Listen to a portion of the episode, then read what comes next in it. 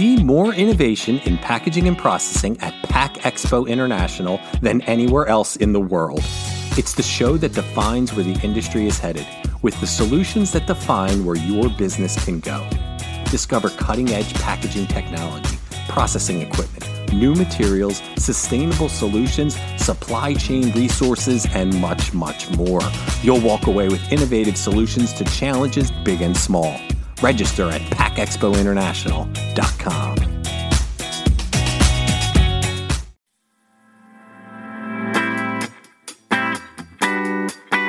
You're listening to Unpacked with PMMI, where we share the latest packaging and processing industry insights, research, and innovations to help you advance your business.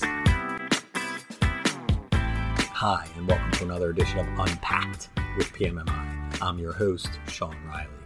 It's my pleasure to bring you part two of our series Stumped on Sustainability. Today we sit down for a one on one with Graham Packaging's Chief Sustainability Officer, Tracy Auld.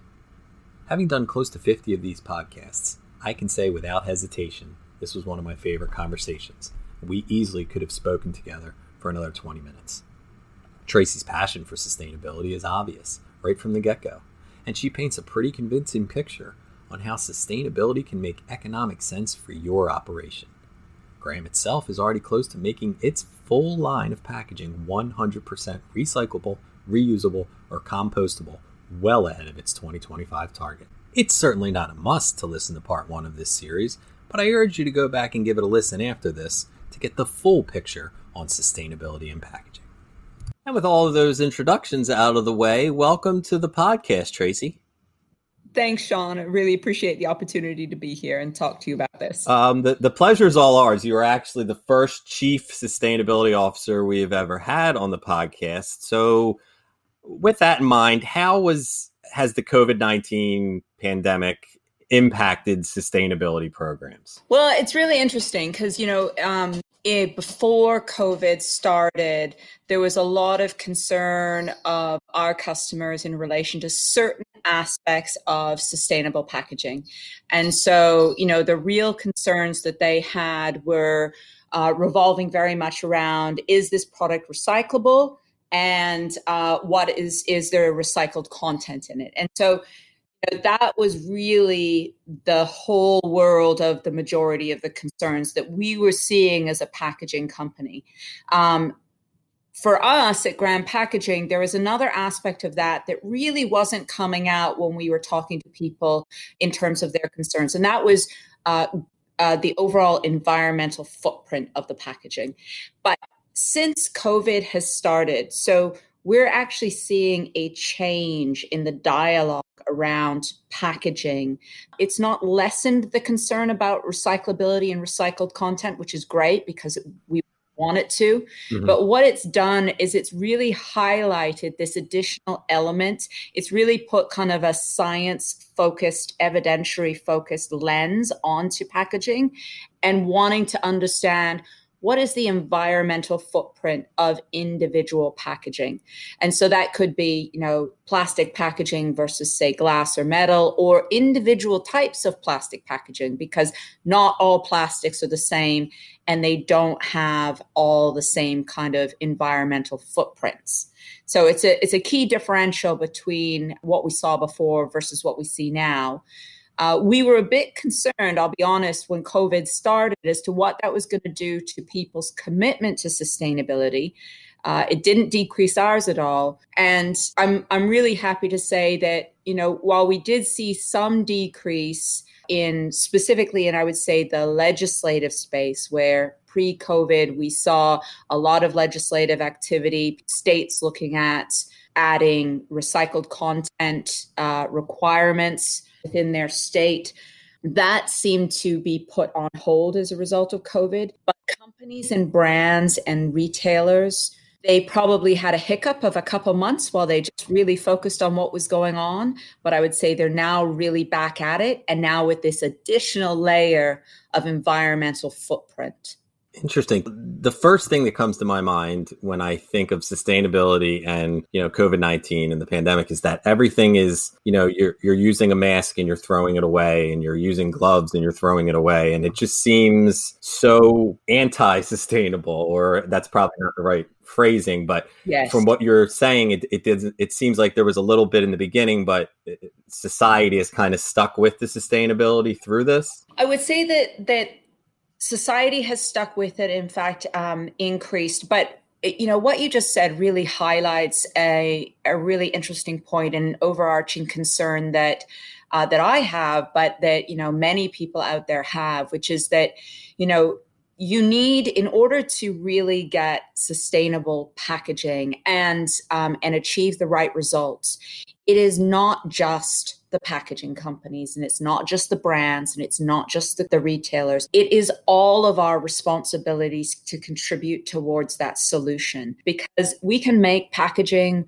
with the lowest environmental footprint that's fully recyclable and is 100% recycled content. Somebody doesn't actually throw it in their recycling bin, it does no good. So, that kind of personal responsibility of us individually as consumers and what we also need to do to contribute towards the end solution is so important now. And, you know, your point about the masks um, that we're seeing it, it only becomes waste when we let it be waste. You know the the ability for us to recycle our packaging is there. There's changes that have to be made by packaging companies and you're definitely seeing that more and more. So at Graham packaging we have our you know a, a goal of 100% recyclable packaging by 2025 we're already over 95% there we're not there yet we got a way to go and we've got responsibility in this. I don't want to take away from that at all. But we need everyone contributing towards this outcome and, and these solutions. That's kind of segues perfectly into because you guys do have this really robust and impressive um, Graham Packaging uh, 2019 sustainability report. And it talks about the great programs that you guys are, are working with and your progress and, and it indicates that there's a couple of i guess life cycle analysis that you guys i guess planned on completing in 2020 and, and life cycle analysis is obviously very important. So i don't know did the pandemic put a hiccup in you guys running these life cycle analysis or is that something that's still carried on? Could you speak a little bit about that absolutely um, there is no hiccup i'd say we're already uh, we've already completed more than 20 of these life cycle analyses.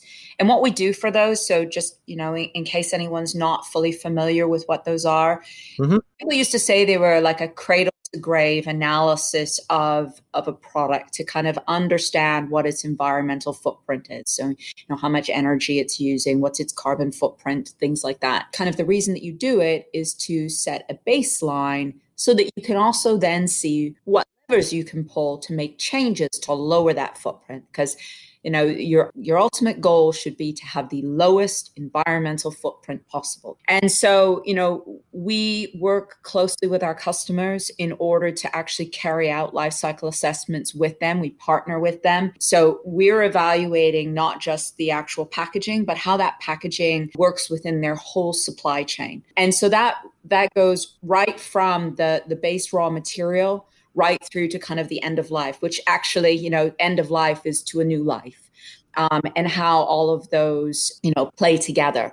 So we're already over 20. I think our goal was 25.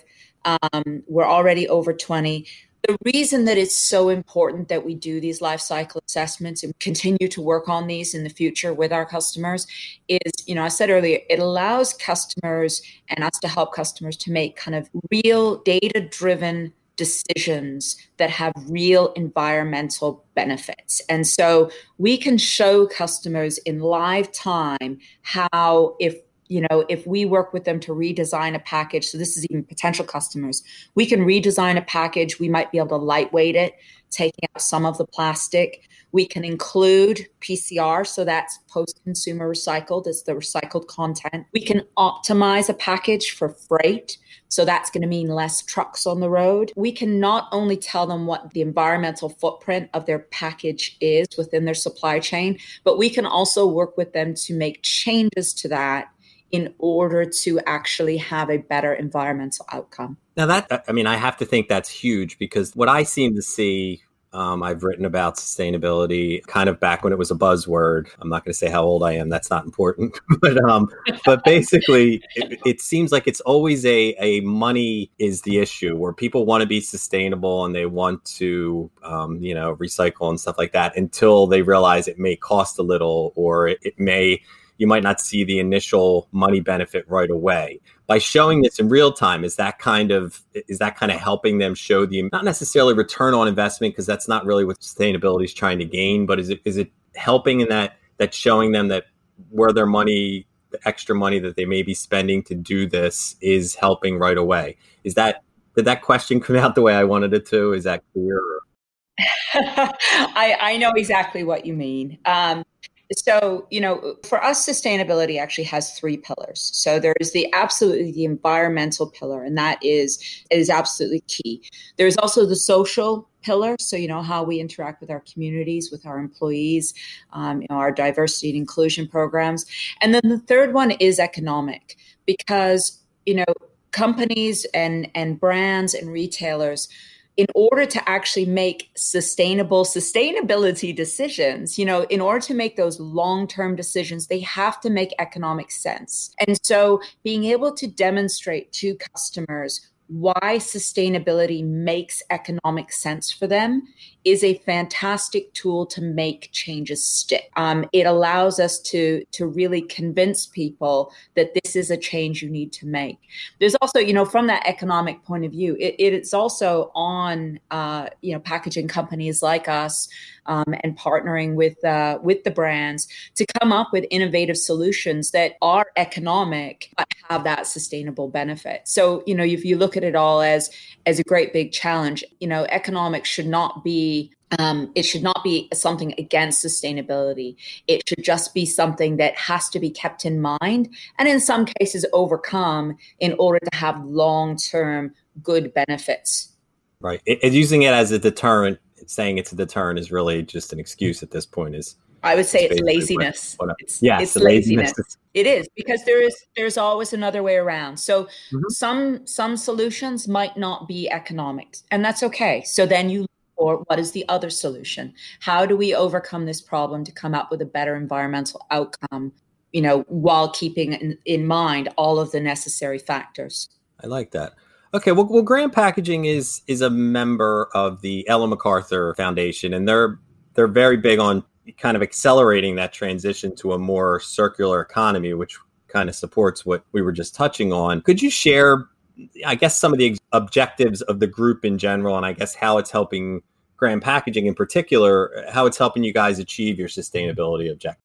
So the Ellen MacArthur Foundation is great, and it, has got four primary goals. And so just to kind of touch on them at a very high level, and and then how we at Graham work towards those goals.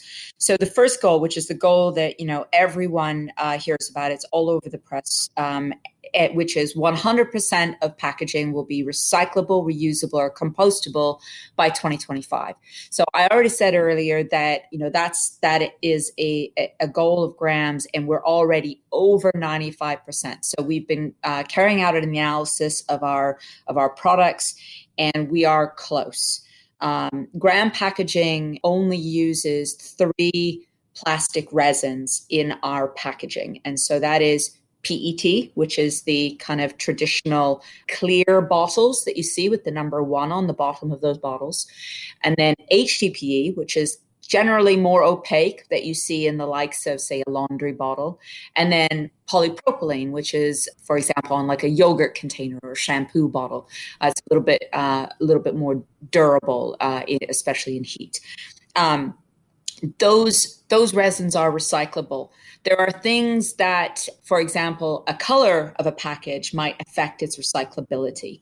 So our resins that we use are recyclable, where we have to work with customers is where if there's a color that's been added to the package because for example a customer might want to make a you know a branding choice then that color might affect the recyclability of that package so we're still we're on track to meet our goal of 100% and having that as a public commitment really drives us towards that but it also drives our customers towards towards that. So it's really great because it aligns the industry towards common goals.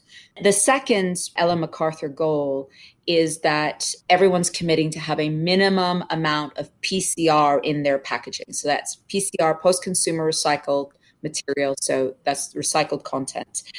And uh, this one, we have committed to 20% as an average kind of across our packaging by 2025. So that's the other thing. It's it's a it's a date. This one is really interesting because it's not that you know for ourselves we've we've made packaging that's 100% recycled content, 100% PCR. The biggest thing that is concerning a, a lot of people here, especially in the U.S., is the availability of recycled content to put into the material.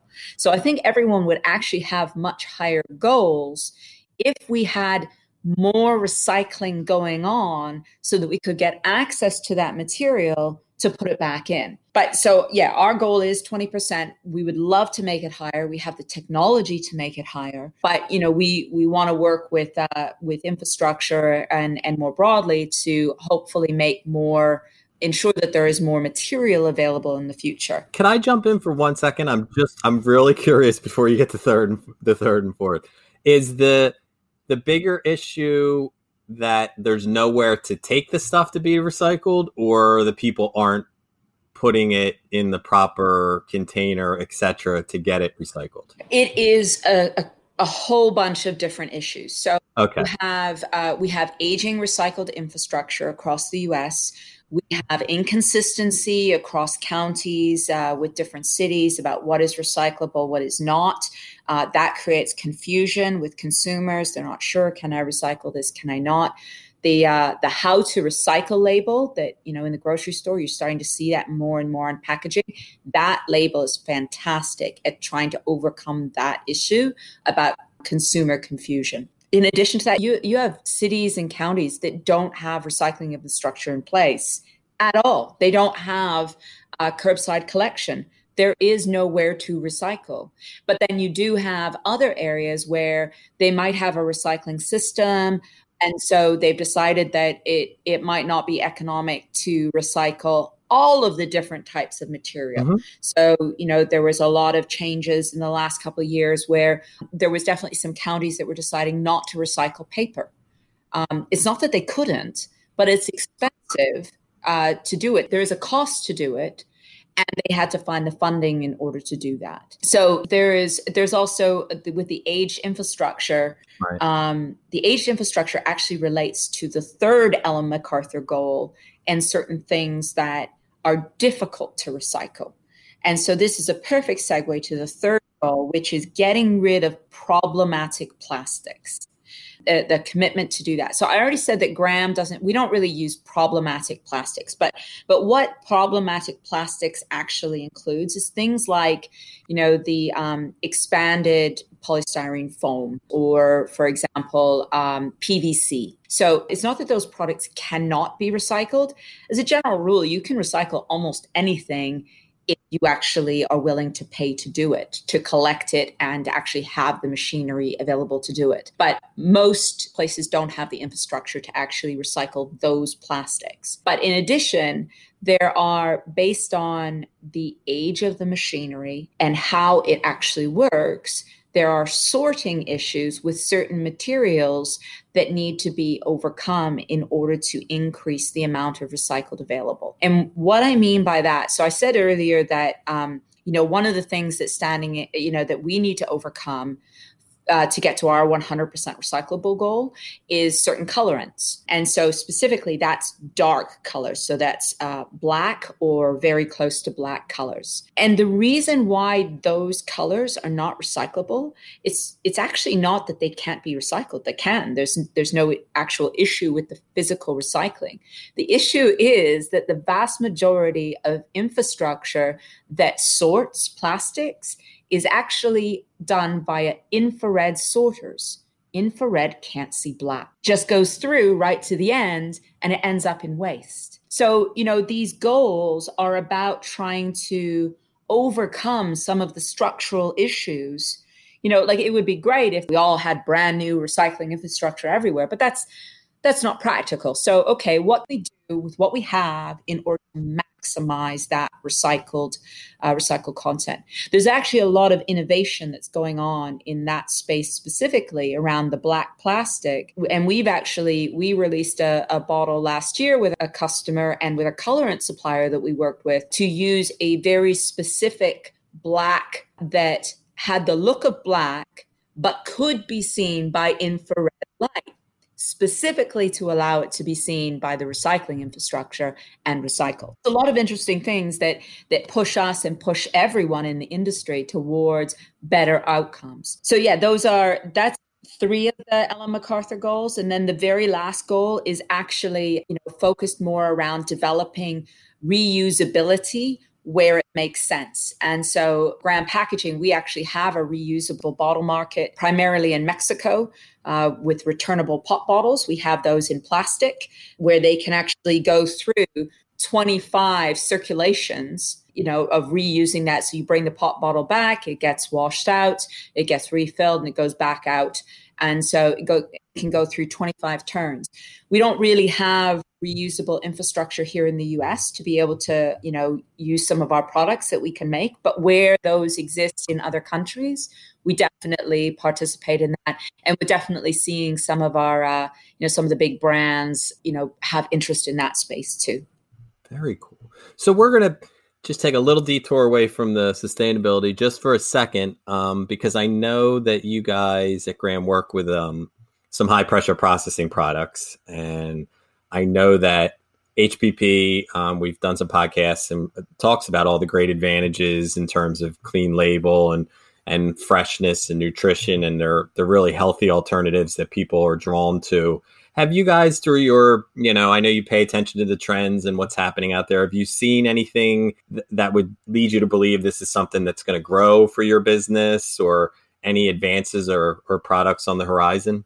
Yeah, absolutely. Um, so the the HPP process is fantastic in the whole preserving, accentuating the great flavor of the fresh fresh fruit and vegetable in the in the especially in the juice market, and also preserving those nutrients. And I know that your listeners know that, but I highlight that because the trends that we are really seeing, especially in the wake of COVID, are this whole focus on health and wellness. And so, where you have a market that's really focused on the health and wellness elements um, and the HPP process being able to, to really allow those to shine, the trends coming out of that focus is really going to help that whole market. And so, you know, we partner with juice manufacturers. We actually use the PET, so very glass like transparent container also to let their products kind of you know shine through um, and fully of course withstanding the hpp process but um, you know we're we're really excited to be able to partner with customers like that that are also going to get the benefit of what we see as a real surge in that whole area. The other aspect of this that we're following very closely that I'm very interested to see is is how it relates to e-commerce. You know, a lot of the uh, the HPP, but they're also focusing is on of course, increasing the shelf life and allowing for that product to go through the supply chain.